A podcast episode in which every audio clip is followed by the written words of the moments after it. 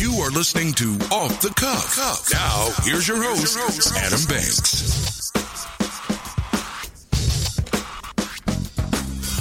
Welcome, everybody, to Off the Cuff. I am Adam Banks coming at you live from Lexington, Kentucky. Thank you for listening to the show, and thank you for tuning in to WLXU 93.9 LPFM Lexington. If this is your first time tuning in, I personally want to say welcome. Happy to have you. This talk radio show is nothing short of what you want to hear, and this show has something for everyone. So keep it locked right here for the next 60 minutes as we discuss some of the hottest topics trending. You can check out our Facebook live stream at Off the Cuff with Adam Banks, or if you are out of the Lexington area, you can download the WLXU app on your smartphone device. Amber Turner is in the studio with me. Amber, how are you today? I am good. How are you? Doing wonderful. Uh, thank you for being here. It's awesome atmosphere here in the studio. It's I feel like the morale is really good here. Everybody's in a good mood today. Everybody is in a really good mood. We had a 15 minute conversation with our program director outside about tacos. About good tacos. About good tacos. I, I feel like everybody's uh, vibing well. Everything's going well. A lot of exciting things happening around Lexington Community Radio, this radio station. And I don't know how I feel about it. I'm excited, but then again, it's change. And anyone who knows me knows that I do like change when it's positive change. Yeah. When when it makes sense and when it's making things better. But I'm also a little Nervous? a, a little nervous when Little it nervous. when it comes to change because you don't really know what's going to happen. It's the unknown. well, yeah. The unknown will get you every time. But this is exciting. So, Lexington Community Radio, we're getting a new studio hopefully at the beginning of the year, 2020. And what a way to start off the new decade is a brand new studio. And I'm just envisioning this studio to be a studio that's it's uh, on the high rise top floor of a building downtown Lexington and you can see the city, you can see all the buildings and the traffic and it probably is not going to be like that, Probably not. but it's wishful thinking. It, hey, positive thinking. But it is change. I'm used to everything here. Like I feel like that when I say goodbye to this soundboard that's sitting in front of me and I have to say hello to a new one, I'm just going to have to have my goodbyes with it. I'm going to have to take some time out to say goodbye to the soundboard. But we're moving into a new studio. I'm excited for that. They say that it should be around the first of the year, so January, February. Okay. We'll be able to check it out. What's exciting about that is the studio is going to be open more on a 24 hour level, so you're going to have some late night programming. Okay. And there's times that there's some new time slots opening up for off the cuff, possibly. I don't know. I've kind of got used to this 4 p.m. time slot, and I think our 4 p.m. drivers, our commuters around 4 p.m. will be disappointed if we left. well, and we have a routine right now. So, We do. But we are getting a new studio at the beginning of the, of the year. Also, we, and I really don't know how I feel about this, but here at WLXU, we're getting a new boss. we are. We're getting a new program manager, and our fearless leader, Mary Clark, will be leaving. She's continuing her education at the University of Kentucky, so she's going to go get her master's, and we are going to be getting a new boss here. And have you ever heard the expression, don't trade the devil you know for the devil you don't know? Yep. Not saying by any means that our boss is a devil. No. She's chill as can be. She's sweet. Very sweet, like her, but it's the unknown. When you get a new boss, things change. oh, yeah, things can change. Things do change in your company. I mean, that awesome morale that we were talking about a while ago, a new boss can impact that tremendously. oh, yeah. And. I don't know. I think kind of what we've got going is really chill. We mm-hmm. get to come in, we get to have a little conversation, and then we get to come in here and we get to do what we love. So I just hope nobody comes in and kind of messes with that flow. Well, I wonder if the new boss is going to allow me to be as free as what I've been here on this show. I mean, is the new boss going to allow me to wear Beavis and Butthead shirts? You know, I don't know. is the new I don't know. boss? I think what you have on today would be approved. oh, the WLXU shirt. Yeah, you're rocking the station shirt. I do, and and uh, the Macho Man Randy Savage shirts, the Hulk Hogan shirts that I wear, are, are they going to be Anybody okay? who doesn't like the Hulk Hogan shirt, go home. Are they going to be okay with that? The new boss, you don't know.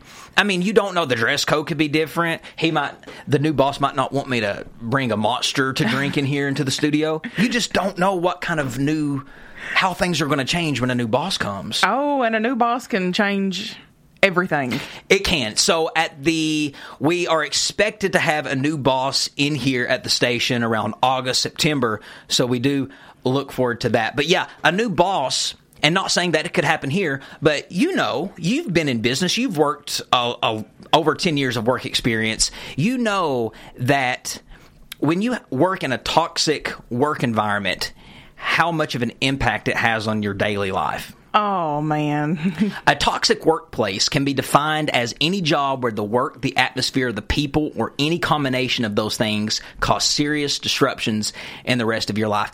I've had bad jobs. Oh, bad jobs. I, I think had, that's all I've ever had. I've had bad jobs where I have been in toxic work environments. I mean, it's really taken a, a toll on my health. I mean, it really it can make you sick. Toxic workplaces, it can make you tired, it can make you burn out, and it can literally physically make you sick. Oh, I can't tell you how many times I found myself going to the ER at my previous employment and place is, of employment. And is it worth it? No, it absolutely was not. I mean, absolutely was not. We were we were bought by a bigger company, and they did not care that I had probably spent five thousand dollars going to the ER because I'd stressed myself out. They didn't care. They said, "Okay, bye." And the thing about toxic environments is it doesn't have to be a bunch of people to cause a toxic no one person one person can ruin it for all one person yep and it's really bad when that one person can be your boss yeah I you know I don't know that I've had like a direct boss that was bad. I will say that I did work at one laboratory that was absolutely atrocious. Wow. Uh, but I have found that just people in power in general, if they're toxic, it can kill the whole vibe. Uh, oh yeah, you can have a narcissistic leader. Yep. Someone who's always right. They it's their way or the highway. I mean, and, and if you have a bad boss, they're not doing anything to help the situation. No, they're not. So there is a difference between a boss and a leader. You know, a boss is someone who tells you what to do. A leader is someone who shows you what to do. Yeah. And I feel like we don't have enough leaders today. Uh, not a, there's too many chiefs and not enough Indians. Not enough Indians. That's exactly right. Yeah. You know, I find that people are more concerned with having power in positions than what they are actually accomplishing the goal that they took that position to do.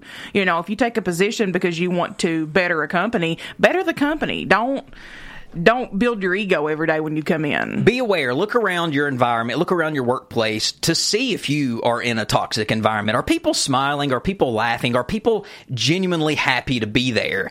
If they are, you're probably safe. You're not in a toxic work environment. But if you are finding yourself uh, in the midst of all kinds of rumors and gossip and cliques, then you are probably involved in a toxic work environment. And if you are, I'm going to tell you some ways that you can handle a toxic work environment.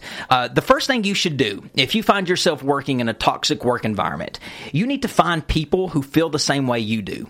There's other people in the company that feel the same way you do. They they feel like they're being talked about. They feel like that they are are, are being bogged down by negativity. You need to bond a relationship with the people that feel the same way. There's other people out there that feel just like you do. And it's nice to have somebody to talk to and form friendships with so you don't have to go through it by yourself. Oh no, I definitely I agree with you on that. It's important to have a work-life balance Yes. Um, unfortunately, when you do take on some of these, I call them middle management because I was middle management. When you take on that role, it's very difficult to have that work home life. I found myself spending more work than home yeah. ever. You need to, if if possible, Focus on your job as much as you can. Focus on the tasks at hand. Make a to-do list if you have to. Stay busy. Don't focus on the clicks and the gossip and the rumors. Just stay there and do your job. Keep busy as much as you can. But how can you do that when everybody around you is, you know, consistently creating drama? Yeah. Like I am a woman, but I never again want to work with a group of women. I'm sorry, but you put us all together and and things pop off. I've worked with all women before. It, it can have its. I can see where things can um, end up toxic when you have a bunch of women, and I want to be very careful when I address this. It's just Well, I'm going to let you well, take no, I can it. say it. I Yeah. can say it. You know, there, there's, you know, there's a quote that I enjoy. It says, "Fix another woman's crown without telling the world it was crooked." And unfortunately, kind of the society that we live in now, we thrive on breaking down other people because somewhere in our head we feel like it makes us feel better. It does not, ladies. It will not make you feel better tonight if you are rude to someone. So let's just be nice to each other. Fix somebody's crown. I've always said this you do not have to be nice to someone, just don't be mean. just don't actively try to do negative things to them. Don't impact their life at all. Yeah. And what you need to do if you do find yourself in a in a toxic work environment, you should start planning your exit strategy. You need to start planning on a way to get out. Exactly, because if it's going on when you're there, more than likely it will continue to go on. Yeah. It's not going to change. It's I mean there unless you do a whole revamp. I mean, it could be the management in place. It might not be the management. It might be one, it might be two people that is causing this toxic work environment. And until they're gone it's always going to be bad. But what you should do is you should start planning your exit strategy. Start applying for other jobs. And if it really becomes too much and it's bogging you down so much that your work life is having such a negative balance or such having such a negative impact on you it's not worth it quit the job and take something part-time until you find something else exactly. we only have one life to live it does not just affect you. I think that's what people forget is it does not just affect you. A bad day at work will affect everybody in your life. Everybody that you come in contact with during that day, your husband, your wife, your friend, your children, you're going to take that out on them. you spend 60%, I would dare say 60% of your life working. Yeah. Your job becomes your life. You need to make sure you like what you do. Yep. If you are not fortunate enough to be in a job where you love what you do, at least I hope you are happy in doing what you are doing for the time being. If you're not, life is too short. Yep. And I'm telling you, if you quit, they will have you replaced in two weeks. in, in two days. You're just an, and it's not worth your health. It's not worth your mental capacity to have all of that pressure. no. So get out of the toxic work environment. Nope. Don't work at 'em. Are in one, and unfortunately, toxic work environments can lead to worse things. And it brings up my next topic: the Virginia Beach shooting. And I don't necessarily know. I don't think it's fair to say that the employee was disgruntled because there's been no proven fact that he was actually targeting these victims because he was disgruntled, but he was obviously not happy in his workplace and he took it out on the people at work. And when we come back from our first commercial break, we are going to talk about it right here on Off the Cuff.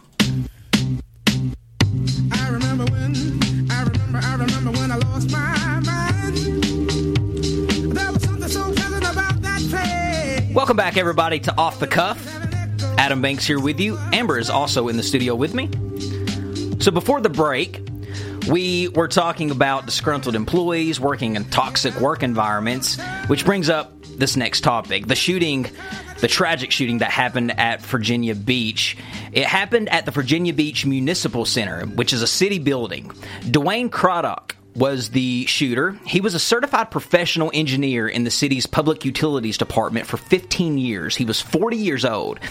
And I think a little tidbit of information that you should know is the morning of the attack, he sent his boss a resignation letter via email. He resigned from his position.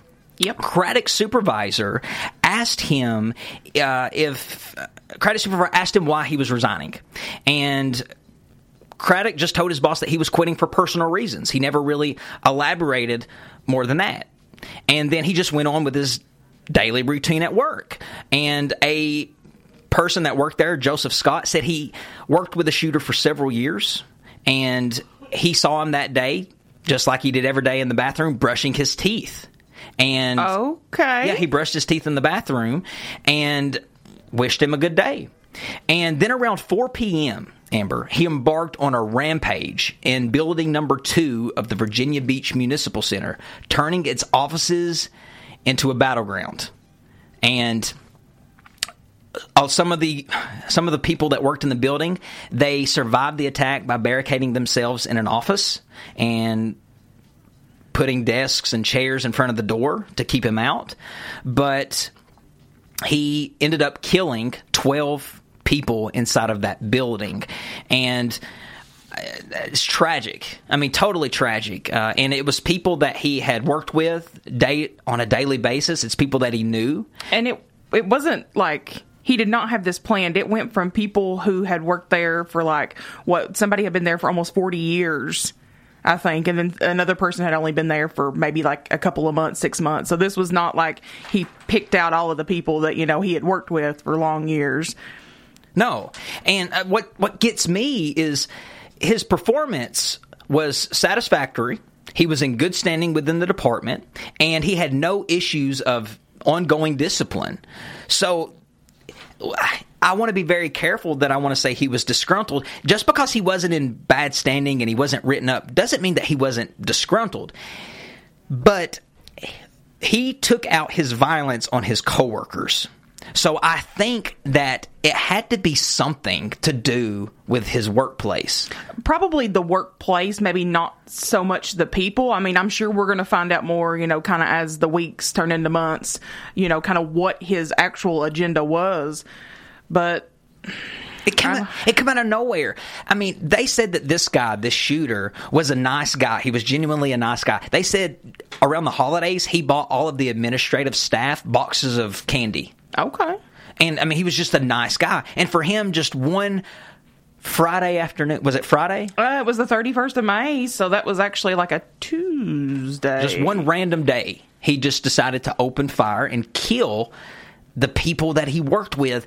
And he, the people who survived it, the ones that barricaded themselves in the office, when the cops arrived and told them it was safe to clear the building, they had to step over the bloody bodies of their coworkers to get out. I could not imagine working itself is hard enough, but that would probably be the furthest thing from my mind is, hey, am I going to get shot when I go into work today? They found two legally purchased uh, guns, a 45 caliber pistol, and well, no, it was two 45 caliber, caliber pistols. He just had two 45 caliber pistols. And he legally bought them, so it wasn't an illegal buy. And he uh, did his shooting with those pistols. So it wasn't like an extreme, like mass weapon of destruction that he used. No, it was just a normal person who who had issues, who had a problem. And that was the only way he saw he could fix that problem. And I hate that. I hate that for everybody involved, you know, himself included. I wish, you know, maybe if he was having some of these thoughts, he could have like sought out help or, you know, maybe talked to somebody. The victims was Richard Nettleton. He was Craddock's boss. Herbert Snelling was a contractor. He wasn't even there to work. He didn't even work in the building. He was just there to get a permit. And out of all of 12 people, he was the only one that didn't work there. So he was just there. He was just wrong place, wrong time. Wrong place, wrong time. Laquita Brown, Mary Louise Gayle, and Alexander Gusev were all right of way agents who worked for the city's public works works department. Uh, Tara Gallagher, Christopher Rapp were engineers. Uh, Joshua Hardy was an engineering tech. Ryan Keith Cox was an accountant clerk and Michael Langer was an administrative assistant, and Robert Bobby Williams was a 41 year old veteran, 41 year veteran, not 41 years old. He worked there 41, 41 years. years. 41 years. Very sad. I mean, I, I don't. It it's happening more often than not. These shootings. It's happening in movie theaters. It's happening at work. It's happening in schools it's happening in shopping malls. in shopping malls and when you're just out with your family, you know, in restaurants and where are we safe? Well, I don't know if there's a place that we are truly safe because it could really happen anywhere. But let me tell you something. If you are ever faced with a situation like this, if you ever have to come in contact with an active shooter, I just want to give you a couple of things that you can do to make yourself a little safer. One thing you need to do is you need to maintain situational awareness. In other words, get your head out of your phone, look around, pay attention to your surroundings. Pay attention to where the exits are. Do you ever do that? Do you ever walk in and I have to know where my exits pay are. Pay attention to where the exits are. I do. When I go to the casino and I sit down to play poker, I look to see where the exits are. I look to see what door I could possibly run out of if somebody starts shooting. Yeah, that's sad and it sounds a little hostile No. and outrageous, but in the day that we're living in, you have to do that. No, I don't think that sounds most most people would think, "Oh, you're taking that to the extreme." No. That's not because these things are happening. They're happening all around us and I don't feel like anybody is doing anything to actually stop it. We are just fighting back and forth with gun control and, you know, limitation on guns. It doesn't matter about that. If people want to get a gun, people will get a gun. Limit your alcohol consumption in public. If you're drunk, you're not going to be able to escape as No. good as you was if you're sober, and you're not going to be able to pay attention to to you your surroundings. cognitively be able to process what is going on around you. Yep. Be careful with your communication devices, okay? Make sure that you keep it on your person. Don't put it in your purse. Don't be like me and lay it beside you. keep it on your person that way you always have it because if things get real, if things start happening and you have to run away, you're not you're going to forget your phone and you're going to forget that you even had it and you're going to reach down in your pocket to grab it to call 911 and it's not going to be there. Also, if you're hiding from someone, if you're hiding from the shooter, make sure that your electronic device is on silent because if somebody calls you and your phone rings, they could find you because the phone alerted the shooter to let them know where you was. Um, make sure that you also know what to do when the police arrive. You need to understand that the police are there first and foremost to catch the killer And they don't know who that is right and now. And they don't know. So make sure that your hands are up and that you're not th- uh, running towards them with a threatening nature. Yeah, because you're you're going to be distressed. I mean, obviously, I, I could never sit here and say I would not, you know, be composed, but approach them in a manner that you know they understand that you are a victim at this point. You should learn first aid basics. You should know if you don't know how to give CPR, if you don't know how to bandage a wound or or stop a wound from bleeding, you need to take those basic skill set classes to get certified in CPR just in case something like that ever happens. And I, my good buddy of mine teaches classes like that, and I've been wanting to ask him if I could take those classes because you know the the world we're living in, Amber, it's scary Yep. and you don't know when or where it could happen because people think, oh, it could never happen to me. Listen, it's happened in almost every possible place that it could happen. A nightclub where people dance. Yep. It happened in an elementary classroom where there's just little babies in there. Yep. So you need to have a plan. You need to have a plan. If if before you walk in, you should say, just in case the act of an active shooter comes into this movie theater, here's my exits, here's where I need to run, here's where I'll get down if I need to get down. You need to have some type of plan in place. And it's not crazy to think like that anymore. No, it's not. Not anymore. No, it's not. It's not. But my heart goes out to those people who unfortunately lost their lives in that accident, and um, uh, may God be with them. Well, I think with everybody involved. and with everybody involved. And the family, they uh, posted, you know, could you imagine the killers uh, Oh, no. family, what they're going through? I mean, that mean, was somebody's, That was somebody. Somebody. that was somebody, somebody. you know, despite what he done, he was still somebody. Somebody. Yeah. So, well, ladies and gentlemen, it is about time for Off the Cuffs Song of the Week. So, hopefully, this gets you into a better mood as we transition into more exciting and more uplifting topics. But I do think that was worth mentioning, and I do think it's important since I have this platform to let people know that if they're ever in a situation like that, that they need to have a plan and and to be aware because it can happen. And please don't forget, Mental Health Awareness Month was last month, but mental health awareness should be every month. It should be every day. Every day. Every day. All right, ladies and gentlemen, here it is, off the cuffs, song of the week. Enjoy. All right, that was Gorillaz with their excellent song, Clint Eastwood. I don't know why they call it Clint Eastwood. It's one. Of, it's another one of those songs where I don't understand why they call it what they call it. But, ladies and gentlemen, we will be right back with our next segment here on Off the Cuff after these words.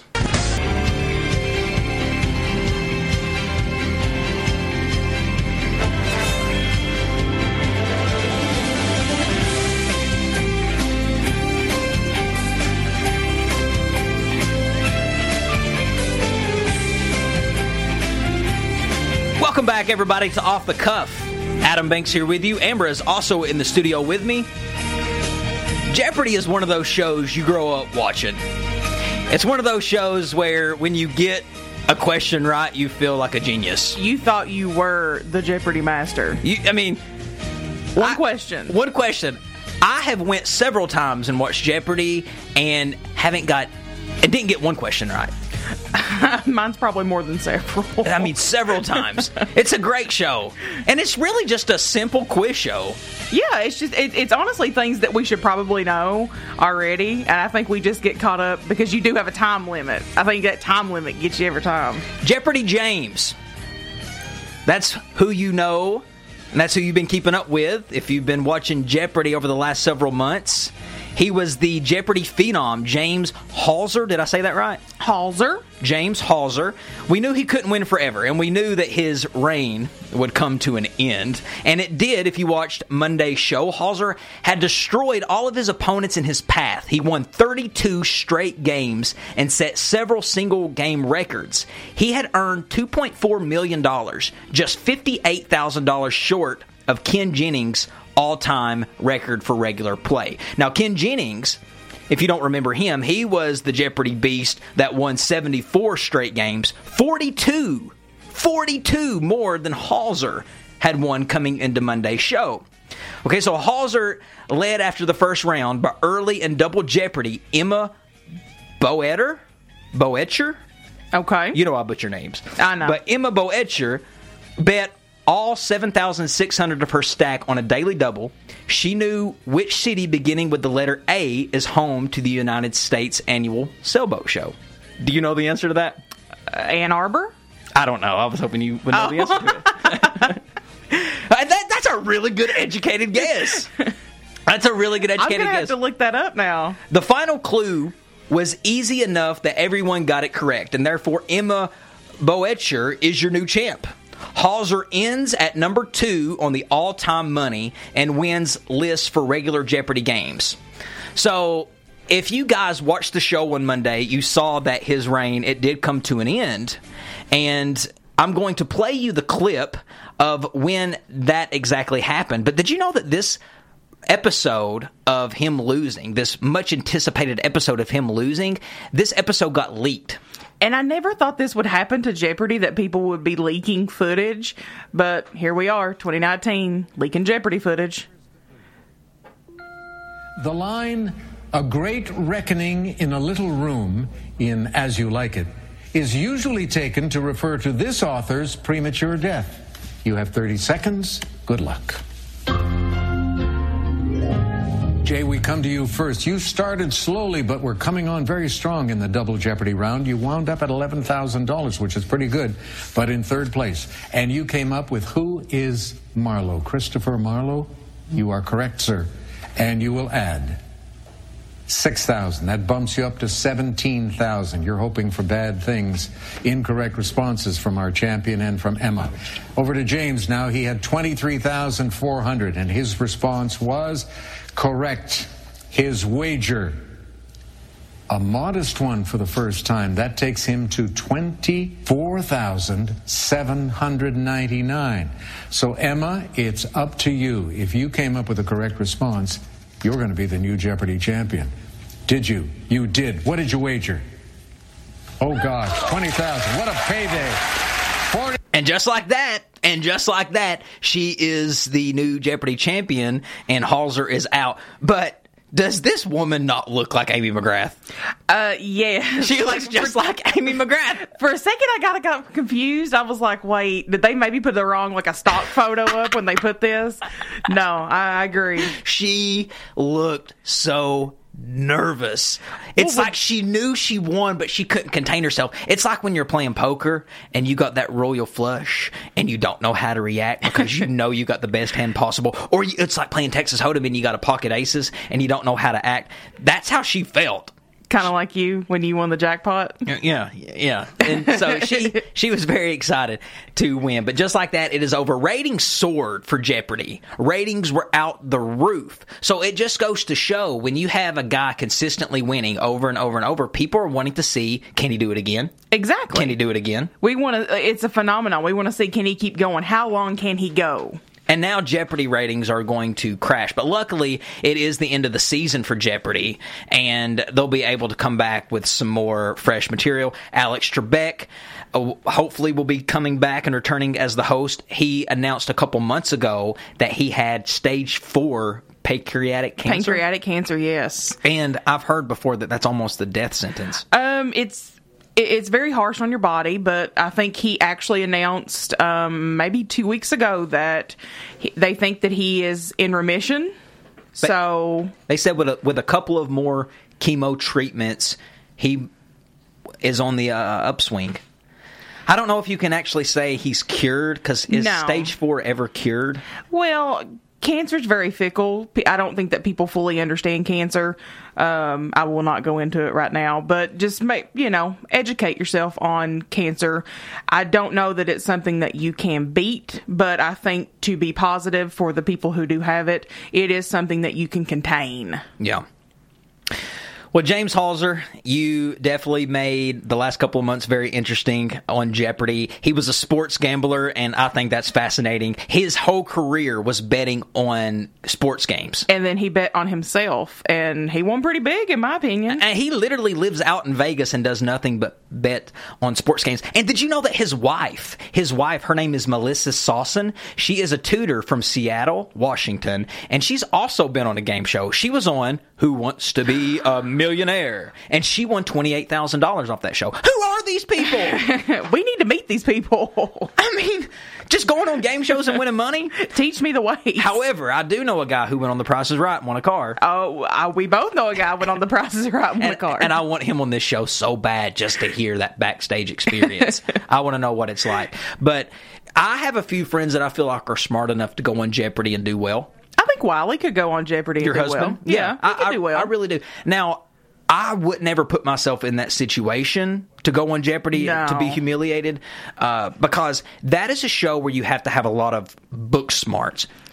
You've got to have book smarts and at least enough confidence in what you're going to say to be able to actually speak it. I would go up there, know the answer, and probably say the complete opposite because I'm nervous. Speaking of book smarts and common sense, there is something new being added to the curriculum for our public school systems, and it's called Adulting 101. It's been, Can I still sign up for that? it's been added to the curriculum. If you look up the word adulting in the dictionary, you will see it explained as the accomplishment of mundane but necessary tasks. I am all for this class being offered in public schools. I think it's something that should have been offered a long time ago.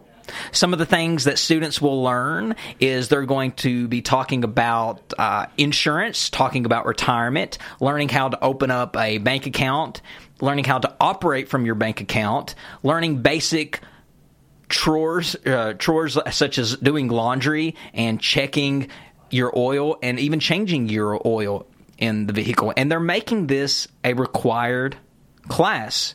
Now, I don't know what states have picked up on this yet, but there are some schools that are adopting this as a requirement, so we're going to have to see how this goes. I'm all for it. I think I 100% back this. I think that our curriculum needed to be revised a long time ago. Not only do we need an adult 101 class, but we need to have classes that are preparing students for things after high school. For instance, there needs to be an ACT prep course that's required for students, for seniors in high school to take. I think that it should be a requirement that instead of taking a silly Algebra 2 required class, you should replace that with an ACT prep class or an SAT. Like have it for like a whole semester or like for a couple of weeks. have it for a whole semester. You have to pay thousands of dollars to take those classes outside of school, those little ACT Yeah. prep classes. Why not just offer them for free to the students? Do you think, though, that it should be an elective or do you think everyone should be required to have to take that? Because I could get behind an elective. Yeah, um I think that just kind of leads into, you know, you're taking ACT, SAT to prepare yourself to go to college. You know, that is going to be, you know, the big basis of whether or not you get selected into a college. So if you're not going to go to college and you know that this is not the route for you, then I don't think that you should have to sit through the ACT prep. So I would say more of an elective, but I think that there needs to be education about that because that's one thing that we do miss is that people push college when they don't really push vocational schools, things like that. College success is a class that most freshmen in college have to take their first semester of college. I think that's silly to take it while you're already in college. That needs to be taken I did your not have this class. That needs to be taken your senior year of high school. It's it's basically just a college 101 class. How do you study? How do you manage your time? How do you properly show up to class on time? I feel cheated. Seriously, we did not have that at Murray State. You didn't? No, we did not. You We- never you never had a Murray State 101 type class? No, um, because you know I done psychology at Murray, but we had like a psychology, like here's what you need to know about psychology, and it wasn't. It was just a pass fail, but that was the only like introduction that we had. Should have been an Eagle. Well, I was a racer. Well, ladies and gentlemen, we are going to take our last commercial break and we will be right back with some more off the cuff. Now basketball is my favorite sport. Uh-huh. I like the way they dribble up and down the court. I keep it so fresh on the microphone. I like no interruption when the game is Welcome back, everybody, to Off the Cuff. Take me to the hoop. My favorite Last segment of the hour, Adam Banks here with you. Amber is also in the studio with me. is basketball. Bow wow, let's go. The NBA playoff finals are officially underway. We have had three games so far, and it's been an exciting little series to watch. Amber, have you got to watch any of it? Um, I just checked up on the scores. That was about it. Well, the Raptors. The Raptors lead two to one so far in the series. Game one, the Raptors won 118 versus the Warriors 109. Game two, Warriors 109. Raptors 104. Game three, Raptors 123, Warriors 109. So Raptors ahead two to one. And Now, is are the Raptors the team from Canada? yeah, the Raptors Okay. are the team from Canada. And the big story, really, about this whole entire series, let's be honest, it's Drake. Oh yeah, Drake sitting on the sideline, all of his sideline antics. Did you getting stuff started. getting stuff started? Did you see his shirt that had Kevin McCallister on the back of it, and it had his hands clapped over his face, and it said Kevin? No. Well, he was trolling Kevin Durant, who is out injured, so he was trolling. But yeah, Drake has had a few words with some of the uh, some of the players Well, from from the Warriors. Seen he was trying to sell uh, Steph Curry's lint on eBay. Yeah, he picked Steph Curry's lint out of his hair. He- Okay. he, picked Steph Curry's lint out of his hair. NBA Commissioner Adam Silver he addressed Drake's antics, telling reporters before the series. Before the series game one, that the league office had conversations directly with Drake and his manager, and he says that I think we ended up in a good place. So he is okay with Drake being on the sidelines, doing his thing, as Look at the attention that it's bringing, though. People, I think, were watching to see how he was going to act. But Drake is probably the most annoying sports fan in the entire world. It's like the rest of us. It's just he's got a lot more money than we do. no, no, no. I think he's an annoying sports fan, and hear me out why I say he's an annoying sports fan. He's a fan of everybody. He's a fan of who's winning. He's a fan. Look back through videos. Look and see what party he was trying to crash when the Heat, when the Miami Heat won the NBA championship. He wanted to, he was rooting for the Heat. He was party, party, party, all about the Heat. When the Cavs won, he was all about the Cavs. The Cavs, Cavs, Cavs. He's all about Kentucky Wildcats when they're doing good. Uh, and then when UConn beat Kentucky in the championship that year, Yep. he put on a UConn shirt. Yep. I don't. I think in sports, it's okay to be an annoying fan, but if you're all about your team. But what really is annoying is when you go from team to team to team to team. Are you trying to say that Drake is clout chasing? He is. but it's it's been interesting, and I think people are tuning in to see what's happening with Drake and and what he's going to do next. I wish Kentucky had an NBA team. It would be fun. I, would go. I do. Kentucky used to have a team in the ABA, uh, the American Basketball Association, and they were called the uh, Kentucky Colonels. They played in Louisville, and they were good. They actually won the entire thing in 1975. Yeah. so we've not had one since then, or No, uh, see, they won the national champ. They they won their league's national championship. It was either in '75 or '76, and that same year, the NBA, their champion was the Warriors. Well, the coach from the Kentucky Colonels wanted to play the Warriors for like a world championship, but Yeah. the Warriors refused. Huh. They didn't want to play Kentucky. well, They didn't want to play Kentucky. They, uh, the Kentucky Colonels, were only one of the two ABA teams, along with the Indiana Pacers, to play for the entire duration of the league without relocating, changing its name, or folding. So it proves that NBA can, that Kentucky can last. Kentucky could bring an NBA team to the state, and it could last. It could be profitable. When the Grizzlies was in Vancouver years and years ago before it went to Memphis.